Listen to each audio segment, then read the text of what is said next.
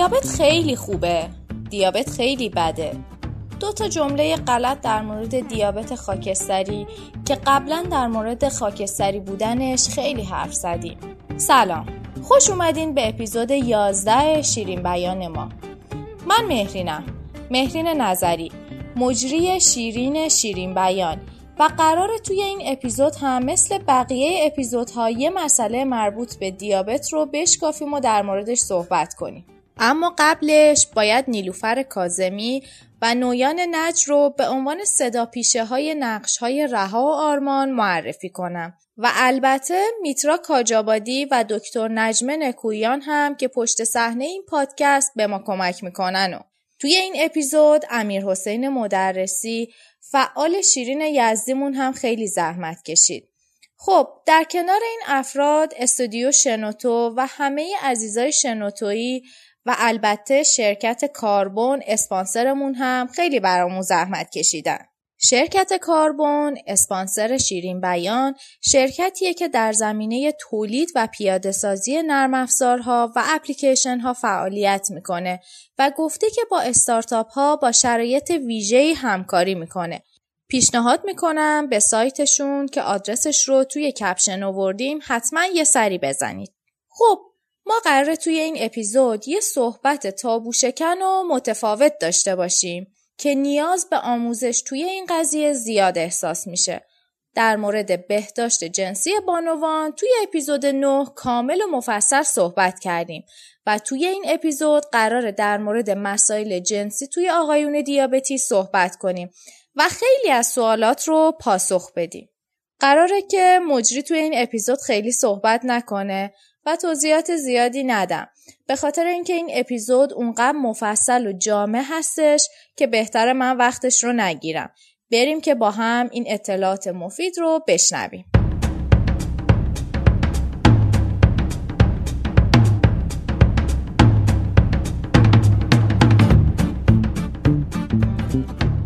پروژه با شرکت الوس نقطه در مرحله اجرا به خوبی پیش میره. رها هم خدا رو شکر هر روز بیشتر با قندهاش رفیق میشه. خوشحالم که تونستم بهش کمک کنم تا راهش رو آسونتر پیدا کنه. مدیر شرکت خودت بودن آرزوی خیلی هاست اما هزار و یک مشکل و مسئولیت داره. کم کم شما هر جایی مشغول باشی شب عید بالاخره عیدی عیدانه ای لاقل یک کیسه نقل دستتون میدن اما اگه کسب و کار خودت رو داشته باشی از ایدی که هیچ خبری نیست تازه از پولی توی جیبت هم باید بذاری تا ایدی بچه ها و هزینه های آخر سال رو جفت جور کنی. دیگه بعد شما میمونی و شب عید کلی بدهی. تازه هزار مشکل دیگه هم هست. مثلا فرار مغزها. بله حتی شرکت کوچیک ما هم سالهاست پدیده فرار مغزها رو تجربه می‌کنه. نیروی حرفه‌ای رو روی هوا می‌برن. نمونه جدیدش هم همین آقا یاور خودمون. حس می‌کنم آقا یاورم به زودی از پیش ما بره. حالا من میگم آقا یاور شما فکر نکنین یه نیروی خدماتی ساده است نه ایشون واسه خودش برو بیا داره. واسه خودش page اینستاگرام business ی با چند K follower داره. محصولات جدید سوپرمارکتی رو unbox می‌کنه. واسه یه فک و فامیلاش در اقصا نقاط دنیا ماهانه live انگیزشی می‌ذاره. جدیدن هم دوره کوچینگ میره. غلط نکنم هدفش اینه که پاش به تلویزیون باز شه تا فالوورا چند برابر بشن. اما خب برنامه ماه اثر رو متاسفانه دیگه تولید نمی‌کنن. پس احتمالا هدفش رو برنامه اصر جدید گذاشته. اتفاقا هواخواه پراپا قرص بشیر عظیمی نژادم هست. فکر کنم قد و بالای رشید آقای یاور چشم آقای مقدم رو گرفته. دیدم این دو سه ماهه هر موقع دفتر ما جلسه داشتیم آقای مقدم به پهنای صورتش با آقای لبخند می‌زده. یک بارم یه گوشه داشت باهاش پچ پچ می‌کرد. فرداییش آقای یاور آمار باشگاه انقلاب رو از من می‌گرفت. دو روز بعدش که با سر صورت سوخته شرکت اومد پرسیدم چی شده؟ گفت رفتم روی پشتبون دیش نصب کردم. دیگه من فکر کنم بعیدم نیست با هم رفته باشم باشگاه انقلاب استخ آفتاب بگیرن. البته من نمک نشناس نیستم و آقا یاور سالهاست که زحمت ما رو کشیده.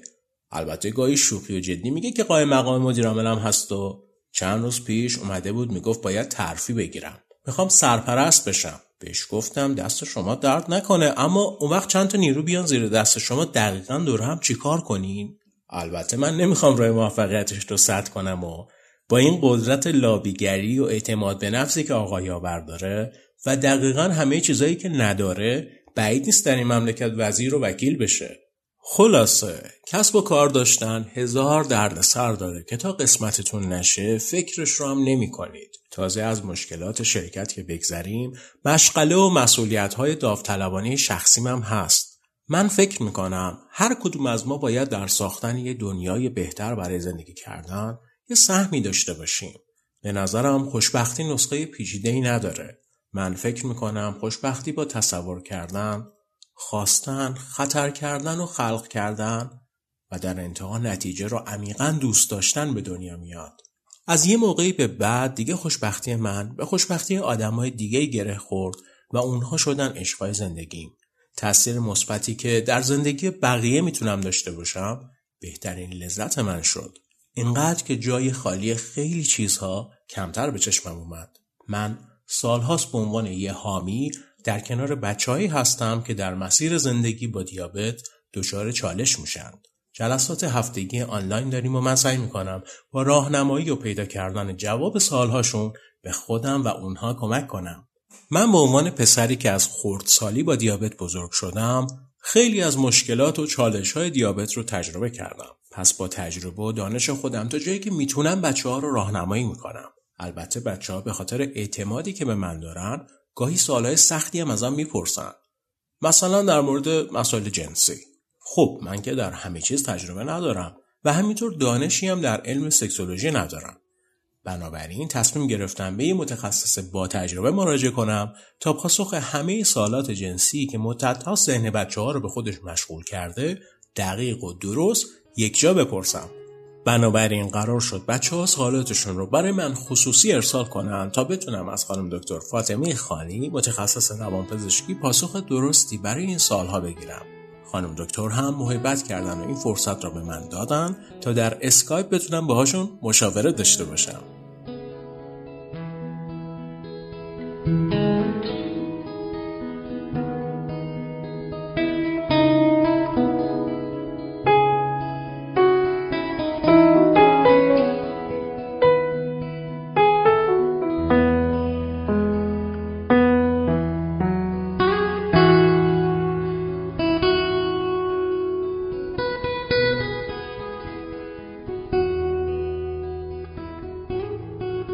سلام خانم دکتر. آرزو می‌کنم خوب باشی. می‌دونم شما هم خیلی مشغول هستید و ممنون که این فرصت رو به ما دادید. سلام خدمت شما. خیلی خوشحال میشم که بتونم کمکی بکنم و بتونم به این سوالها جواب بدم.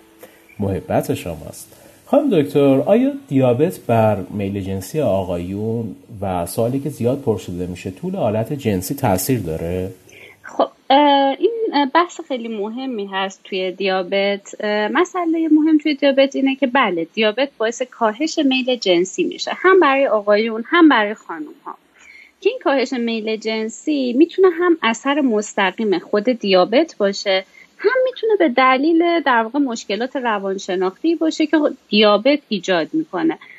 مسائل روانشناختی مثل افسردگی، استراب، اختلالات خلقی در کل توی بیماران دیابت بیشتر مبتلا به دیابت بیشتر از افراد عادیه. و خب قاعدتا فردی که دچار افسردگی میشه یه اختلال استرابی داره میل جنسی درش کمتر هستش.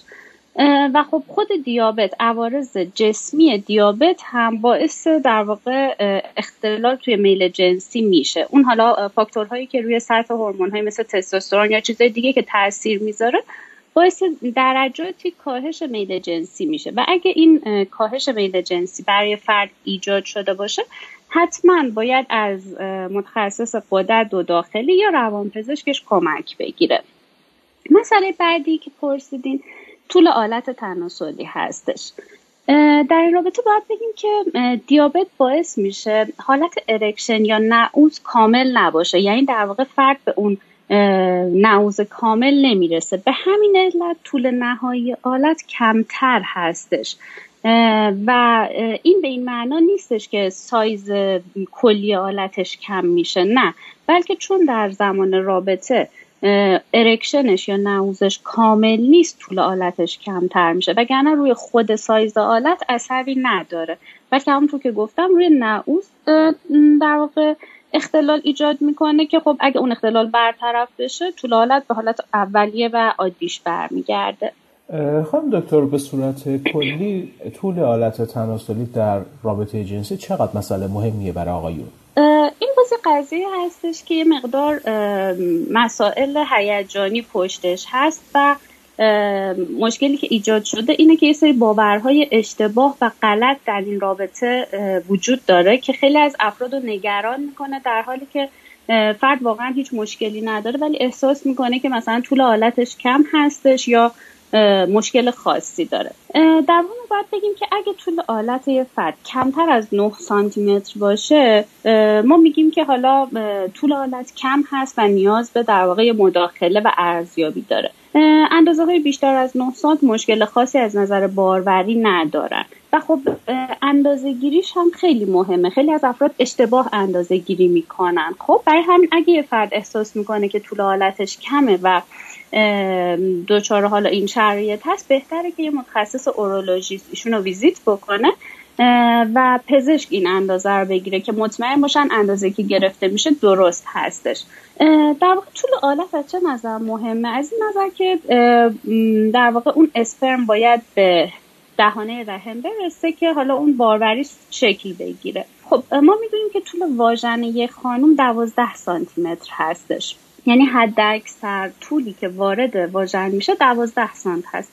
بیشتر از دوازده سانت عملا وارد واژنه خانم اصلا نمیشه. پس مثلا اگه یکی 18 سانت طول حالتش یکی 15 سانت یکی 14 سانت عملا هیچ فرقی نداره چون فقط دوازده سانتش جا داره که وارد بشه. و این اثر ذهنی هستش که برای افراد ایجاد میشه که مثلا اگه طول حالت یک فرد 18 سانت باشه باروریش از اون فردی که 14 سانت بیشتر هستش در حالی که اصلا اینطوری نیست. و خب یه مسئله دیگه هم این هستش که بعض از افراد عددهای خیلی عجیب غریبی در این رابطه گزارش می‌کنن. مثلا میگن طول حالت ما مثلا 27 سانت یا 28 سانت در حالی که خب تا جایی که باز هم من اطلاع دارم حد اکثر طول آلتی که ثبت شده بین 23 تا 24 سانتی متر بوده. یعنی عملا ما مثلا اندازه های 27 سانت 26 سانت نداریم به صورت طبیعی. حالا به صورت غیر طبیعی ممکن با پورتز یا چیز دیگه این اتفاق بیفته ولی به صورت طبیعی حد اکثر سانت همون 23 تا 24 سانت بوده. و همونطور که گفتم حد اکثر سایزی که برای باروری در واقع کاربرد داره دوازده سانت هستش و زیر 9 سانت نیاز به ارزیابی بیشتر داره. و حالا من اندازه های مثلا 11 یا 12 یا مثلا 13 سانت نگران کننده نیستش و اینی که میفرمایید قاعدتا در حالت نوز منظور هستش دیگه. بله بله بله حتما. بسیار عالی. خب یکی از دوستان ما در مورد پسرش که 6 سالش هست و یه سال هست به دیابت مبتلا شده می‌خواست بدونه که از حالا چه کارهایی باید بکنه که پسرش بعد از بلوغ دچار مشکلی نشه. بحث دیابت مهمترین مسئله ای که براش مطرح میشه اینه که باید کنترل مناسب قند رو داشته باشن. خب ایشون پسرشون دیابت نوع یک مبتلا شده. قاعدتا بهترین تلاششون رو باید توی نگهداری سطح خون توی لول های مناسبش انجام بدن. و اگه این کار رو بکنن عوارض دیابت در حد خیلی زیادی کاهش پیدا می‌کنه. حالا چه عوارض دیگر چه عوارضی که مربوط به اختلالات جنسیش هستش. و داشتن در واقع یه lifestyle مناسب و کنترل مناسب قند تنها کاریه که ایشون لازم انجام بدن و نگرانی دیگه اصلا نداره. بسیار عالی. و مشکلات کلا نوزی یا زود انزالی در آقایون چه زمانی نیاز به مراجعه پزشک داره و این مشکلات اصلا چقدر قابل درمان هستند؟ ما در واقع درمان رو هم برای مشکلات نوزی داریم هم برای زود انزالی داریم و هر دوتاش در حد خیلی خوبی قابل درمان هستن. باز دوباره بحث تشخیصش مهم هستش. در واقع ما توی نعوز خب یه نعوز کامل داریم. بعضی ممکنه در یک در واقع حد قابل قبولی نعوز داشته باشن و بعضی اصلا اون سفتی آلت رو ندارن. که خب اگه اون سفتی آلت نباشه قاعدتا دخول دچار مشکل میشه و خب باید این مشکل برطرف بشه که نیاز به درمان داره. اغلب هم درمان های دارویی داره. توی بعضی از موارد نیاز به جراحی پیدا می‌کنن که خب اونا ارجاع داده میشن به جراح. و اصلا کلا توی بحث روابط جنسی و مشکلات جنسی همیشه باید یادمون باشه که اینا دو تا پایه داره. یکی پایه مشکلات جسمیش حالا اون ارگان خوب کار نکنه. یکی پایه در واقع مشکلات روانشناختیش. یعنی خیلی از مشکلات نعوزی یا زودنزالی یا پایه عصبی و روانی روانشناختی در واقع داره. حالا فرد به دلایلی دچار اون نعوز نمیشه. یعنی ممکنه مثلا فرد با یه پارتنر نعوظ کامل داشته باشه ولی زمانی که مثلا با یه فرد دیگه هست اون نعوظش رو نداشته باشه. یا یک توی بعضی از روابط انزالش درست باشه توی بعضی از روابط مثلا زود انزالی خیلی شدید داشته باشه. این موارد به ویژه نشون میده که پایه روانشناختی داره و حتما باید توسط حالا یک متخصص روانپزشکی یا sex therapist در واقع ویزیت بشن. و خب قاعدتا بهتر که اولین قدم مراجعه به یه روانپزشک داشته باشن در صورتی که روانپزشک تشخیص بده که نه این بحث روانی مطرح نیستش. و خب بحث جسمی مطرحه ایشونو ارجاع بدن حالا به متخصص اورولوژی. مشکل نوازی که گفتم بیشتر با درمان دارویی هستش و پورتسایی که حالا بعض وقتا می‌ذارن. بحث زود انزالی هم باز بحث مثل طول آلت هستش که باورهای غلط دربارهش زیاده. مثلا خیلی وقتا ما مراجعینی داریم که مثلا فرد چهار دقیقه مدت زمان رابطهشه ولی احساس می‌کنه که زود انزالی داره. نه زود انزالی زمانی مطرح میشه که زیر سی ثانیه یا در واقع توی موارد خیلی شدیدش زیر 15 ثانیه انزال اتفاق بیفته. و اگه بیشتر از یک دقیقه باشه دیگه ما اسم زود انزالی رو برای اون فرد نمی‌ذاریم. پس یعنی اگه در واقع زیر 15 ثانیه یا ببیشه مثلا زیر 30 ثانیه باشه این زمان براشون زود انزالی مطرح میشه. زود انزالی خب یه سری تکنیک های درمانی در واقع روان درمانی داره و رفتار درمانی داره که به فرد یاد داده میشه و در حال حاضر ما داروهای موثر هم داریم که می‌تونه تایم انزال رو زیاد بکنه و خب از این نظر می‌تونه کمک خیلی خوبی باشه برای این مشکلات. متشکرم. خب سال بعدی این که خود ارزایی چه تاثیری روی قند خون داره؟ باعث افت یا بالا رفتن قند خون میشه؟ کلا خود ارزایی در دیابت مشکلی اضافه ایجاد می‌کنه؟ خود خود ارزایی به تنهایی مشکل خاصی اصلا نداره. قاعدتا خودارضایی یه بار هیجانی داره. به خاطر اون هیجانی که ایجاد می‌کنه ممکنه سطح بعضی از هورمون ها مثل مثلا آدرنالین موقتا افزایش پیدا بکنه. به دنبال اون افزایش هورمونایی مثل آدرنالین یه نوسان سطح قند خون ممکنه ایجاد بشه که این کاملا موقت و سریعا برمیگرده به حالت طبیعی.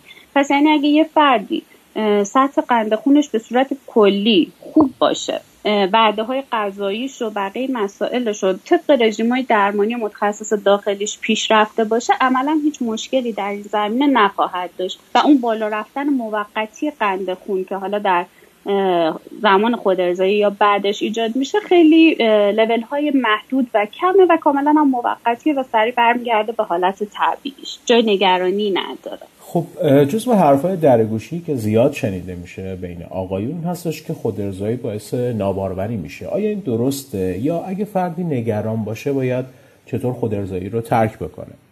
این هم باز یه مسئله که بحث فرهنگی پشتش زیاد هستش. از نظر علمی ما بخوایم بگیم خود ارزایی باعث ناباروری نمیشه. کلا خود ارزایی باعث ایجاد هیچ گونه مشکل جنسی نمیشه.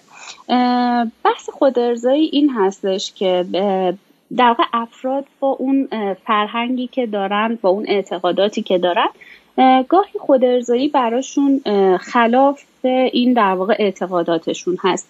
و این تضادی که ایجاد کرده برای فرد یه سری مشکلات در واقع روانشناختی ایجاد می‌کنه. ممکنه فرد دچار تنش بشه دچار استراب بشه حس های ناخوشایندی براش ایجاد بشه.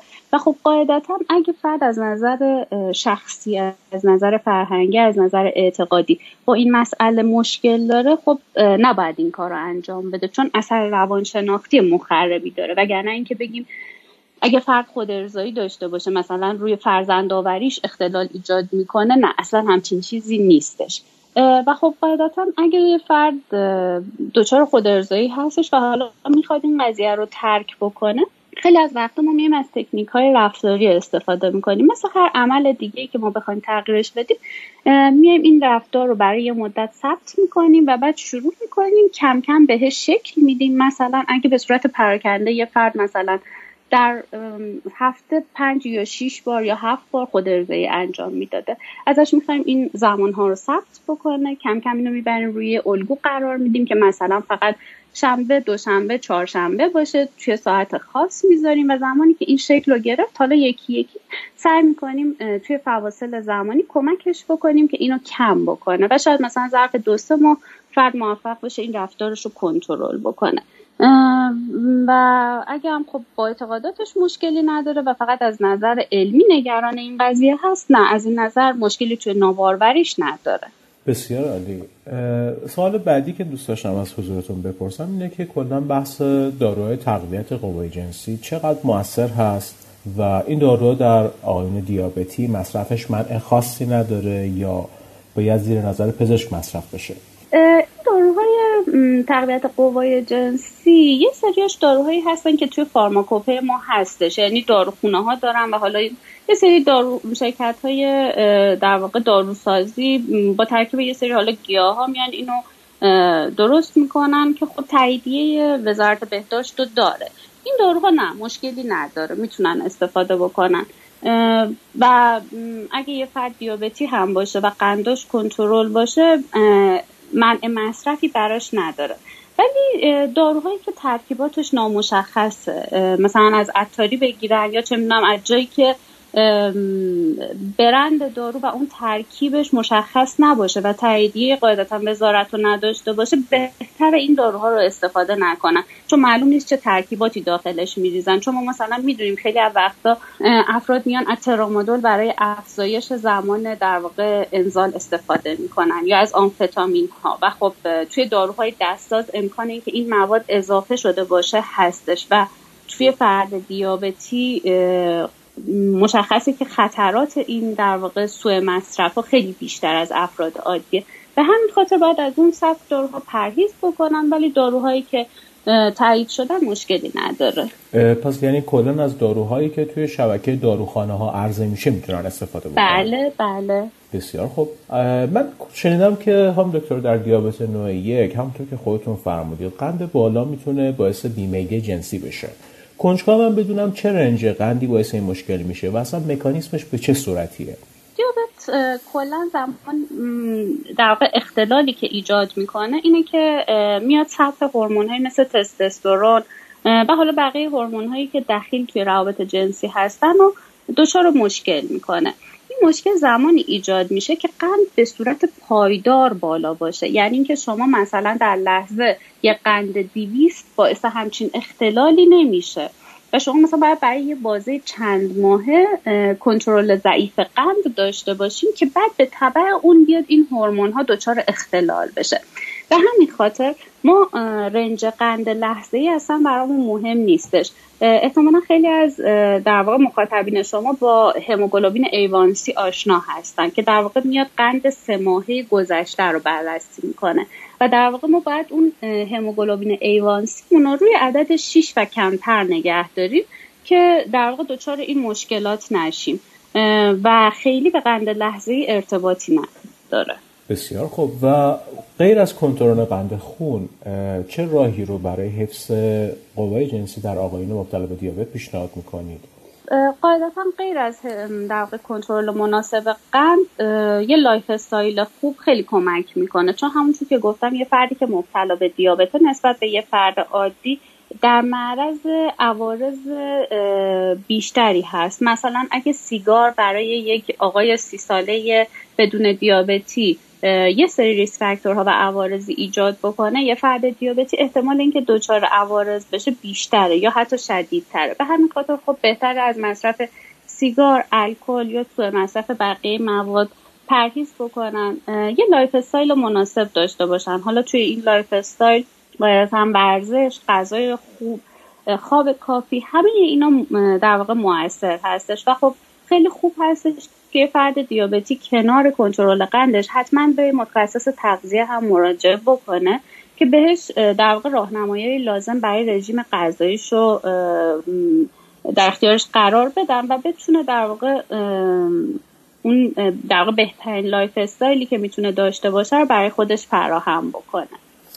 یکی از دوستان خوب من که به تازگی ازدواج کرده بود خیلی نگران اتفاق در رابطه جنسی بود و این باعث شده بود که نسبت به ازدواج خیلی استرس پیدا بکنه و همچنین یه مقدار نگرانی داشت که اون وظایفی رو که به عنوان همسر به عهده داره نتونه به خوبی برآورده بکنه. این نگرانی رو چطور میشه بهبود داد؟ این افت قند در واقع باید بگیم که اگه فرد دوباره گفتم قند خونش در رنج مناسب و خوب کنترل بشه احتمال اینکه دچار افزایش کاهش قند خون بشه خیلی پایین هستش ولی خب همونطور که گفتم بعضی وقتا به خاطر اون در واقع افزایش آدرنالینی که تو زمان روابط جنسی هست ممکنه قند خون بالا بره و حالا بعد از رابطه بیاد پایین. توی زمان ها اگه فرد خیلی نگرانه یا کنترل قندش مناسب نیست بهتر قبل رابطه و بعد رابطه قندش رو کنترل بکنه و این قندها رو ثبت بکنه به متخصص داخلیش یا روانپزشکش نشون بده که بتونه بهش کمک بکنه در این زمینه. و اگه این در واقع اختلال خیلی زیاد نباشه یعنی قندها خیلی بالا یا پایین نباشن خود فرد می‌تونه مثلا اگه دچار افت قند میشه یه اسنک خیلی کوچیک یا کم قبل از رابطه جنسی استفاده بکنه که دچار این افت قند خون نشه. و خب اون وعده های غذایی و اون در واقع فواصل زمانیش با تزریق انسولینش یا دریافت در واقع قرصای قندش رو متخصصش براش تنظیم بکنه که این مشکل برطرف بشه. وگرنه اگه یه فرد کنترل قندش مناسب هست رژیم غذایش خوبه عملا این اتفاق نمیافته و چیز نگران کننده ای نیستش ممنونم از شما. یکی از دوستان دیگه پرسیدن که با وجود میل جنسی بالایی که دارم فعلا شرایطی برای ازدواج ندارن. می‌خواستم بدونن که آیا شما راهی رو برای تدلیل نیاز بهشون پیشنهاد می‌کنید که بعدا براشون مشکلی هم ایجاد نکنه؟ خب قاعدتا میل جنسی یک غریزه است یک در واقع یک نیاز دیگه مثل غذا خوردن مثل خوابیدن که خب باید از روش درستش از راه درستش برطرف بشه. طریقه برطرف کردن درست میل جنسی هم که خب داشتن یه رابطه جنسی هستش که خب برای ما توی کشور ما باید خب یه رابطه صحیح و سالم و ایمن باشه. خب یه سری مسائل مثل خودارضایی یا چیزهای دیگه هستش که بعضی وقتا استفاده میشه که باز همونطور که گفتم این بسته به زمینه فرهنگی و اعتقادی فرد داره. مثلا اگه یه فرد با اعتقادش این قضیه نمی‌سازه ما نمی‌تونیم بهش بگیم اگه میل جنسی بالای خودارضایی داشته باشه چون فرد بیشتر به هم میریزه. و خب این در واقع میل مشکل نیستش. یعنی طبیعیه که این میل باشه. حالا بعضی وقتا افراد میان از یه سری داروها استفاده می‌کنن. خب ما می‌دونیم داروهای مثل س... داروهای در واقع دسته SSRI ها مثل سیتالوپرام سرترالین فلوکستین باعث کاهش میل جنسی میشن. ولی خب در واقع چون این میل در ذات بیماری نیست نیاز به درمان هم نداره. بلکه باید یه راه درستی برای برطرف شدنش فرد به دست بیاره. حالا اگه امکان ازدواج براش نداره بهترین حالت اینه که هر فرد چون ویژگی های شخصی و اعتقادی با افراد دیگه متفاوته. برای همین نمیشه برای همه یک نسخه پیچید. اون فرد باید با اون شخصیت خودش با اون اعتقادات خودش به یک متخصص روانپزشکی یا یه سکس تراپیست مراجعه بکنه. در واقع با هم دیگه طی صحبت که دارم ببینن بهترین راه برای برطرف کردن این حالت چی هستش. و خب من خیلی استفاده از دارو رو این زمینه توصیه نمی کنم ممنونم از شما. دو تا دیگه از دوستای خوب من که هر دو مبتلا به دیابت هم هستند. و خانم و آقا این سوال رو داشتن که می‌خواستم ببینن اگر ازدواج اتفاق بیفته بعدها برای کیفیت رابطهشون یا تواناییشون در بچه دار شدن ایجاد مشکلی نمیشه؟ دوباره یه بحثی که هستش بحث میل جنسی هستش که خب قاعدتا ما گفتیم به خاطر در واقع دیابت ممکنه افراد دچار کاهش میل جنسی بشن. و دوباره به خاطر اختلالی که توی هورمون های باروری مثل تستوسترون ایجاد می‌کنه ممکنه توی باروری هم اختلال ایجاد بکنه. پس هر دو نفر باید قند خونشون رو خیلی خوب کنترل بکنن که در واقع این اختلالات رو به حداقلش برسونن. و خب یه بحث دیگه غیر حالا چه مشکلات در واقع نعوزی و چه در واقع اختلالات ارکشن بحث این هستش که دیابت ممکنه باعث یه سری مشکلات توی خانم ها بشه. مثلا خشکی واژن داشته باشن که خب این روی کیفیت ارتباط جنسی خیلی اثر می‌ذاره. قاعدتا اگه دو تا فرد مبتلا به دیابت هستن یا به اگه یه خانوم هست. چون حالا توی جامعه ما مشکلات سکشوال یا جنسی آقایون خب همیشه مورد توجه قرار گرفته. ولی خیلی وقتا مشکلات یه خانم دیابتی اصلا یا مطرح نمیشه یا اصلا بهش توجه نمیشه. در حالی که مثلا یه خانم همونطور که گفتم ممکنه دچار خشکی واژن باشه که خیلی می‌تونه کیفیت رابطه جنسیش رو دچار اختلال بکنه. اگر این مشکلات براشون ایجاد شده بود یا نگران این مسائل بودن بهتر مجدد به یک روانپزشک مراجعه بکنن یا یک سکس تراپیست که بتونه بهشون کمک بکنه. برای همه اینها درمانی وجود داره. مثلا برای خشکی واژن ما هم درمان های دارویی داریم به صورت حالا کرم و پماد و چیزهای دیگه هم می‌تونیم هورمون ها رو تنظیم بکنیم. و برای مشکلات آقایون هم که گفتم درمان های زیادی وجود داره. و کلا دیابت به این معنا نیستش که زندگی جنسی فرد مختل بشه یا کیفیتش بیاد با این دو تا فرد دیابتی می‌تونن سطح در واقع کیفیت ارتباط جنسی خیلی خوبی هم داشته باشن. ممنونم از شما. و سوال آخر این که چه زمانی نیاز نیاز هستش که ما به روانپزشک متبهر مثل شما برای مشاوره مراجعه کنیم؟ و چه زمانی باید به یک روانشناس مراجعه کنیم؟ خب در زمینه در واقع مشکلات جنسی ما گفتم یه قسمت در واقع درمان های دارویی داریم. یه قسمت در واقع درمان های روان درمانی و رفتار درمانی ها رو داریم. روان پزشک هم درمان دارویی می‌تونه انجام بده هم می‌تونه روان درمانی و رفتار درمانی انجام بده. هم کارنا روانشناسمون می‌تونن روان درمانی و رفتار درمانی انجام بدن. من خودم همیشه توصیه می‌کنم چون اصولا ما و همکار روانشناسمون با همدیگه کار می‌کنیم. یا خیلی وقتا اگه در واقع مخاطبینتون مراجعه کرده باشن می‌بینن تو کلینیک های در واقع روان هم روان پزشک وجود داره هم روان شناس در واقع. بهترین حالت اینه که اولین ویزیتشون توسط روان پزشک باشه که اگه نیاز به درمان دارویی هست همونجا براشون توضیح داده بشه. و اگه روان پزشک تشخیص بده که نه نیاز به درمان دارویی نداره و در واقع درمان های رفتاری یا در واقع روان درمانی ها کاربرد داره می‌تونه ارجاع بده به همکارای روانشناسمون. و خب یه بحث دیگه هم که توی شهرهای بزرگتر مثل مشهد تهران وجود داره در واقع یه رشته سکسولوژی هستش که فوق تخصص های روانپزشکی در واقع توش فعالیت می‌کنن. که خب اگه دسترسی داشته باشن قاعدتا استفاده از این همکار خیلی می‌تونه بهشون کمک بکنه توی این زمینه. و خب در صورت هم که حالا دسترسی محدودتر باشه قاعدتا یه روانپزشک یا روانشناس خوب هم می‌تونه همین کارها رو برشون انجام بده. چقدر خوب چقدر عالی. ممنونم از شما. کلی به ما چیزهای جدید یاد دادید و کمک کردید که دانشمون زیاد بشه. ممنونم از وقتی که گذاشتید. دستتون درد نکنه. امیدوارم که بازم بتونیم از حضور شما و سخنان خوب و شیرین شما استفاده بکنیم. ممنونم. منم خیلی خوشحال شدم متشکرم. ممنونم. خدا نگهدارتون. خدا نگهدار شما.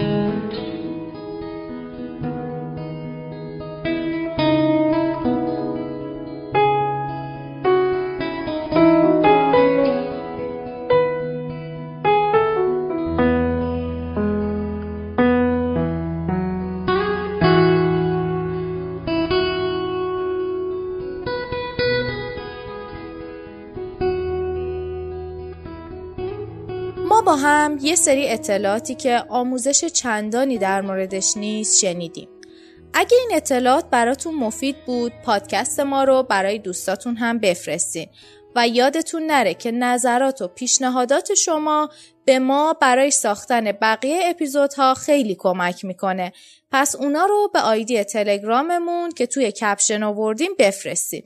شما می‌تونید شیرین بیان رو از شنوتو یا سایر اپلیکیشن های پادکستی بشنوید. با ما و معرف ما باشین.